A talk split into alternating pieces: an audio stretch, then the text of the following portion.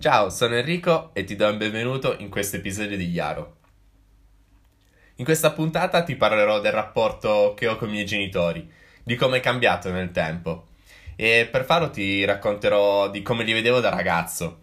Praticamente da ragazzo vedevo i miei genitori, soprattutto mia madre, come dei rompimaroni, ma nel senso buono della cosa, eh? Perché ogni volta che uscivo mi tempestava di domande. Mi chiedeva ma dove vai, cosa fai, con chi esci stasera, eccetera, eccetera. Col segno di poi capisco perché mi faceva queste domande, perché comunque le madri, comunque i genitori si preoccupano con i figli. Però a quel periodo lì io le vedevo come un interrogatorio, diciamo, no?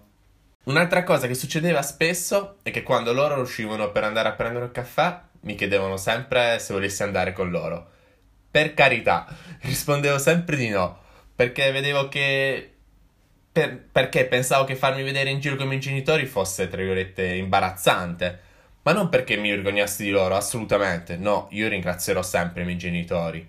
Ma sai, no, quando hai 18, 20 anni, farti vedere in giro con i tuoi genitori, pensavo che non fosse figo sotto eh, gli occhi dei miei amici, no? Vederti in giro con loro.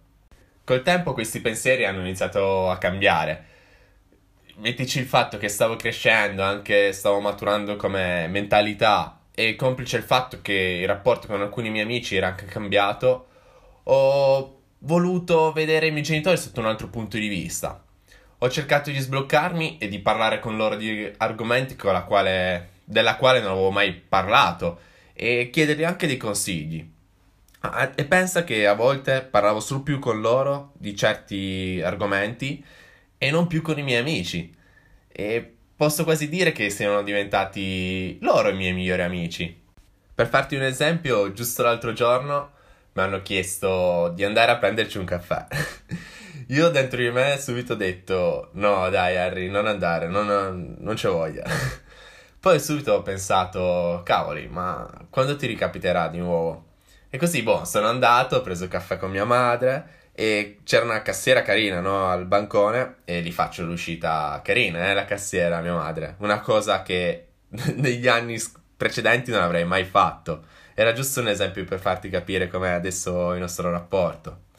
Una cosa che sicuramente ha rafforzato il nostro legame è probabilmente il fatto che mi sono trasferito, non vivendo più sotto lo stesso tetto, non vedendoci più tutti, tutti i giorni e ogni volta che ci vediamo no, è uno spettacolo, no?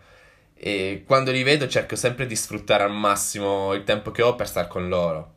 Con mio padre, ad esempio, ci andiamo a fare delle camminate al mattino insieme al cane in mezzo alla campagna.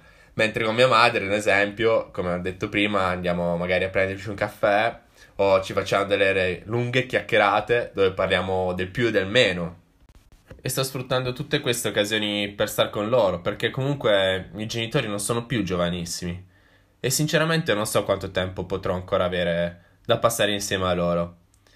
E sento dentro di me che se non lo faccio sarà il più grande rimpianto della mia vita e sinceramente non voglio averlo questo, questo rimorso.